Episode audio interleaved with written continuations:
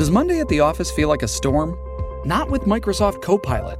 That feeling when Copilot gets everyone up to speed instantly? It's sunny again. When Copilot simplifies complex data so your teams can act, that sun's shining on a beach. And when Copilot uncovers hidden insights, you're on that beach with your people and you find buried treasure. That's Microsoft Copilot. Learn more at Microsoft.com/slash AI for all. Hey everyone, and welcome back to Big Mad True Crime, where we get big mad over true crime. I'm your host, Heather Ashley, and today's episode had a very fast change of plans once we got the call on Thursday that charges had been made in the 2017 murder of Egypt Covington. Instead of your regularly scheduled programming, this week's episode is going to give you a look inside the day of the charges and the days following from the perspective of some of Egypt's family and the community that will always love her. Small talk sucks, so let's dive in.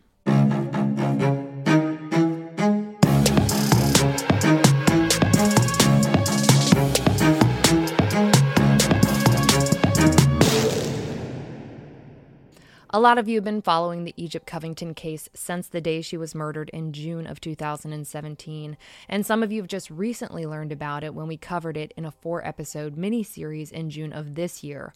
Regardless of how long you've been following Egypt's case, you fell in love with her and her family just like I did.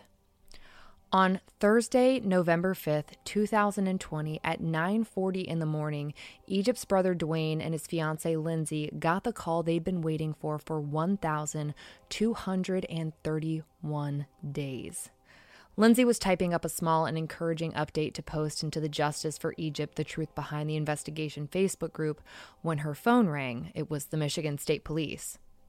This wasn't abnormal because the state police had been in constant contact with Lindsay and Dwayne since they started assisting Van Buren in June of this year and then fully took over the case in August of this year. However, the state police had prepared them that they were close, that charges were coming, and it could be any day now. So the phone calls held a little more anticipation than they once did. The tone changed from, What can we do to help? to, Is this it? Lindsay described the feeling every time she'd get a call, like being pregnant and close to your due date. Every time their number would pop up, they were wondering if MSP was in labor and on their way to the hospital. And this time, that's exactly what happened. The wait was over. This was it. Lindsay answered the phone as quickly as she could, and the investigator asked, Are you with Dwayne? Lindsay jumped up from the couch and said, I will be. She ran downstairs to his office and said, Dwayne, it's the investigator, it's the investigator. And she put the phone on speaker. The investigator asked the two, How long did I say until we'd be having this call? Spoiler alert, he'd said two weeks, nine days prior. He then told them, Well, it looks like I delivered because we made two arrests this morning. Dwayne put his fist up to his chest with a giant grin on his face, and he said he just felt giddy. Lindsay started running in place and crying and repeated over and over, Thank you, thank you, thank you. Then it hit them that the investigator had said that they'd made two arrests. So they asked, Wait, two? And he said, Yes, we made two arrests this morning. Do you have any questions? Naturally, they wanted to know who these two people were, but the state police told them that right now they can't release the names of the two people in custody, but that they'd know soon. This isn't totally uncommon, but not exactly common either. I think this kind of points to the depth of this case, though. Even though there are two people in custody, the investigation is still very active, and it's totally possible that more people could be arrested in connection to Egypt's murder. Had it been Van Buren who told them that they couldn't know the names of the people in custody, their reaction would have been totally different. But the state police had earned their trust through transparency, proactivity, and constant communication, so it wasn't too hard to accept the fact that right now they just couldn't know. Two people were finally in custody for the murder of their sister and future sister in law. That could be celebrated without knowing who for now. And while this is a celebration, it just marks the next half of this battle for justice. Prior to the state police stepping in, there was this hopelessness that the community of Belleville felt, that Egypt's family felt. Nothing was happening, no justice was being served. They felt like the local police department was a brick wall rather than a road to justice. But within three months of the state police taking over, they figured this out. MSP tested untested evidence, conducted interviews, served search warrants. They did everything that should have been done in 2017. And because they did it now, this burden of injustice was finally lifted from a family plagued with unimaginable grief, anger, and disappointment for more than three years. Their initial reactions were joy, pure joy. They were elated, excited, they were jumping, they were shaking, they were pacing back and forth. The day started off like any other Thursday. They had no idea it would be the day that would change everything. And while they were so excited, joy is only one of the emotions they've felt since the charges were made. It's just one of the many complex emotions they're going to go between for the next long leg of this justice to journey so often when we're championing for these voices that aren't being heard, these cases that aren't being given the attention they deserve, we tend to look at charges as the end goal, but they're really just the halfway point, the place in the process where there's a monumental shift. Prior to the charges, there was a place to channel the rage, the sadness, and the disappointment. But now the fight isn't in the form of protests or background checks, tips, or deep dives. The fight is in the hands of the investigators and the prosecutors, which can be a hard pill to swallow when you couldn't trust the wrong ones for so many years. There's an air of helpless anticipation that fills the cracks of every quiet moment.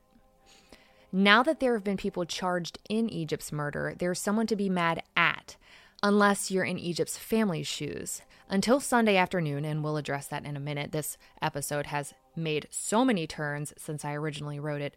Information is constantly coming in. But until Sunday afternoon, a faceless monster had stolen their daughter and their sister from them. The community had this invisible evil that they know took the life of someone they all loved, but they didn't know what they looked like. They didn't know their names.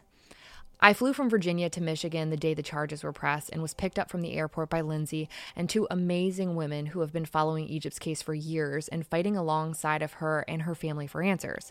The vehicle that they picked us up in was lended to them by another business owner in Belleville, AJ, who owns Urban Barbershop. He knew what was going on and that we'd need extra space and didn't even think twice about handing over his keys. This community doesn't ask questions before coming together, they just do it. And they've done that for three years. They drop everything for everyone around them, and it has been one of the most beautiful things to see. Lindsay picked me up from the airport wearing Egypt's own orange jacket, Egypt's favorite color, the color that signified every shirt, sign, and bracelet around town honoring her memory. Over Egypt's jacket, she was wearing her Halloween costume. Lindsay had dressed up as a billboard that said Justice for Egypt. We jumped, we screamed, we hugged, we cried, and hopped into AJ's car and headed to Egan's pub, which is just a few miles from Egypt's house. When we got there, we were greeted by about a hundred people who chanted over and over Justice served, justice served.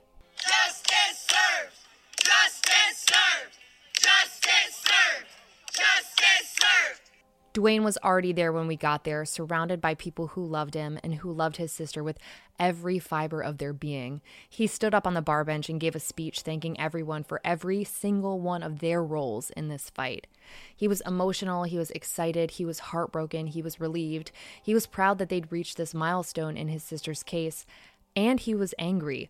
All of these were emotions that he never really got to process until now. Now that there are suspects in custody, Dwayne was finally getting a chance to grieve the loss of his sister in a way that he was never really able to before, and it was beautiful and heartbreaking to watch. Dwayne needed this. He deserved this. He broke down several times throughout that night, but the most emotional moment happened after Egypt's voice was played singing over a speaker.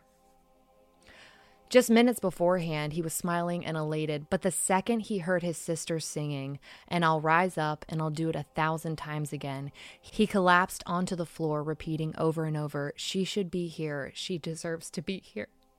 I'm sorry. I'm telling you guys this because it's raw and it's real. And it's not as simple as just being excited because charges have finally been brought down. The emotions that Dwayne, Lindsay, and Tina, Egypt's mother, go through on a minute to minute basis can change at the drop of a hat. And I would stop crying and get my shit together before continuing this episode, but I was there to see this all happen. I was there. I saw the love in this community. I saw Dwayne break down. I saw Lindsay broke down. And it's so real and it's something that I think everybody needs to get a glimpse of. Kenny was there at Egypt's celebration, the wrong person of interest named by Van Buren with no evidentiary backing for the last three years. And it wasn't just Kenny, it was Kenny, Kenny's girlfriend, his sister, and his sister's parents. They were all there celebrating justice finally served against the right people, even if we didn't know at that moment who those people were. There were so many groups of people at this celebration who were impacted by Egypt's life and Egypt's case, who all felt real feelings. They were emotional, and all anyone wanted to do was be there to support and thank Lindsay and Dwayne for never giving up on their friend.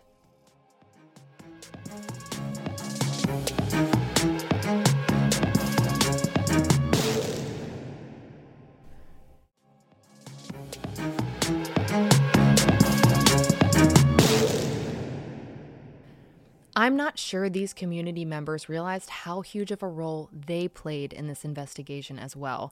They never gave up. It's easy to get discouraged after three years, but none of them ever walked away from fighting for justice.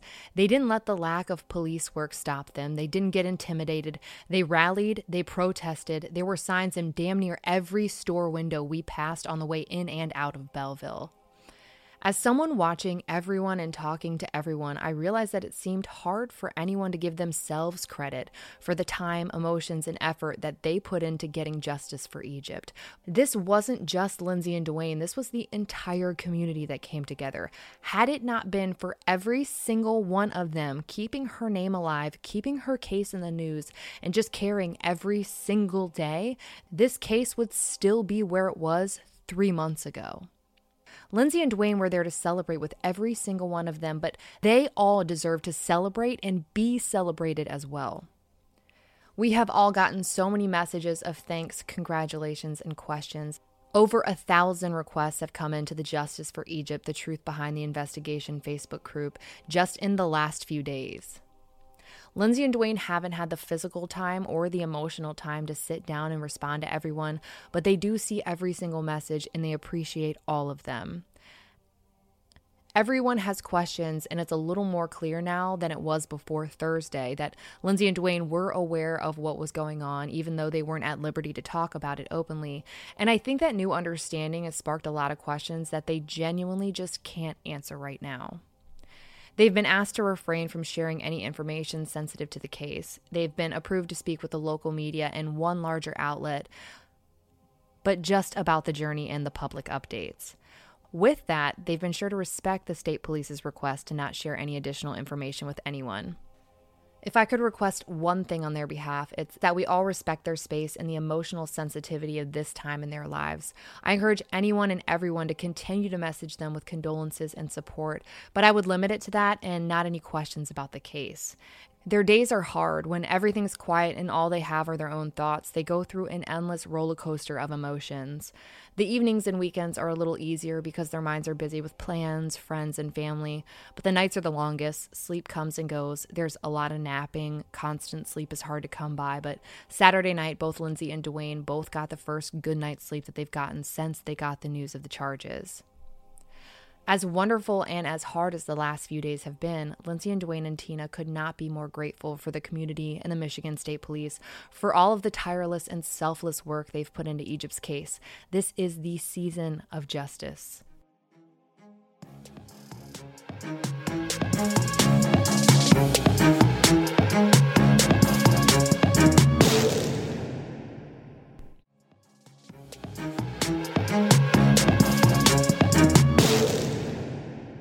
Before we wrap this episode up, I wanted to go through what we do know.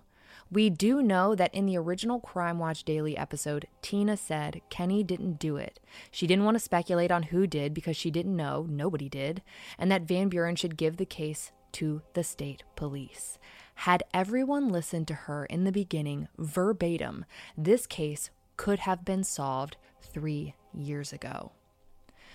We know that two people were arrested, and as seen on M Live on Sunday afternoon, a man named Timothy Eugene Moore was arraigned, yes, on a weekend. He was charged with first degree murder, felony murder, first degree home invasion, felony in possession of a firearm, and four counts of felony firearm, and he was denied bond. First degree murder generally means that the police believe it was deliberate and premeditated. Felony murder means that a murder happened in the commission of a felony. First degree home invasion is likely due to the fact that the home invasion would have happened while this person was in possession of the firearm that was used to kill her. The felony in possession of a firearm charge is exactly what it sounds like. Felons cannot legally own firearms. Felony firearm charges are similar to that, and it looks like he was arrested in Toledo, Ohio. The Michigan State Police have been extremely clear that there are going to be things they cannot tell the family, but all of these details will eventually come out in court. They don't want any information prematurely released because they don't want to risk tainting a jury pool. I can't imagine there won't be a motion for a change of venue, but it's always possible that it's denied. Crazier things have happened. And because of that, we all have to be extremely cautious of the information that's being shared and when it is.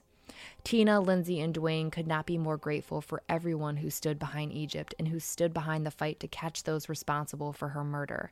They appreciate every single one of you more than you could ever imagine. This is an incredible and extremely emotional time for them, but they wanted you all to get a glimpse into what the last 72 hours look like from their side of the justice system. For all photos and maps pertaining to this case, check out Egypt's highlight at the top of my Instagram profile at the Heather Ashley. I'll be adding some photos and videos from this weekend and linking previous publications and recent news releases about the charges. Join Lindsay, Dwayne, and I on Instagram Live tonight at 9 p.m. Eastern, where you can talk with them about everything that's been going on. If you'd like your podcast ad-free, head over to our Patreon at patreon.com slash bigmadtruecrime, where for just one whole dollar a month, your episodes are totally ad-free. If you need more episodes in your life, for just $5 a month, you get a bonus episode on the first Monday of every month. All your episodes are totally ad free, and you'll receive a forever discount code for all Big Mad True Crime merch. And of course, anytime you sign up, you get instant access to all previous bonus episodes. I'll be bringing you a brand new case a week from today, and I cannot wait. But until then, we out.